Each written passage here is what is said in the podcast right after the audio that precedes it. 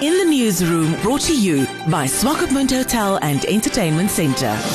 Namibia has over the years been crippled by wildlife crime. Wildlife Vets Namibia has since noted that there is a problem with how these cases are being handled. In most cases, these crimes go unpunished because the evidence has not been handled accordingly. They have since introduced animal crime scene and evidence handling courses to help educate community members so they can help in bringing these criminals to book. The first of these courses will take place from 4 to 6 March. Dr. Ulf Tubbe sing of Wildlife Vets Namibia speaks In the Newsroom about the importance of these courses. Animal crime scene and evidence handling course is not just specifically aimed against wildlife crime.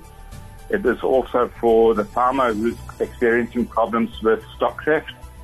And it will actually help, you know, people working in neighborhood watches and so on because any crime scene should be handled in the same way. Okay, so what we do with the course is everybody is very frustrated with the current situation with crime just taking over. And we designed a course that will basically teach people how to approach and how to handle a crime scene without doing any damage.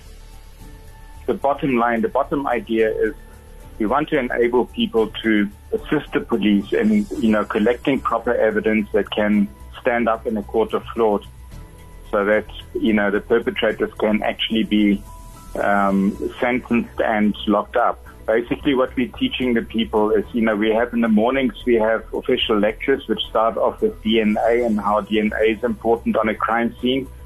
And then um, we discuss the various types of evidence. Um, how do you do forensic photography? You know, how to take photos of footstool, of car tracks, of, for instance, a cigarette butt or a rifle doppie or things like that that perpetrators leave behind. The photos have to be taken in a very special way. If people don't take good photos, you know, they won't stand up in court as evidence. So we have a whole lot of theoretical um, courses that we teach, and then the afternoons are dedicated to practical sessions where we have professional photographer that helps the people in you know, taking decent photos and gives advice how to improve their photography skills. We show people how to cast and um, take photos and imprints from footprints and car prints, for instance, which can serve in a court of law as evidence. And um, then on the last day, we actually have a crime scene. We, we compose a crime scene and all the participants, you know, then have to approach the crime scene as if it was a crime scene on their farm or on their property, you know, and the police can't come out, it doesn't come out in time before, let's say, the next rainstorm comes, and how these people must proceed to make sure that nothing is contaminated, that everything they find can be used and can be collected and then eventually be handed over to the police.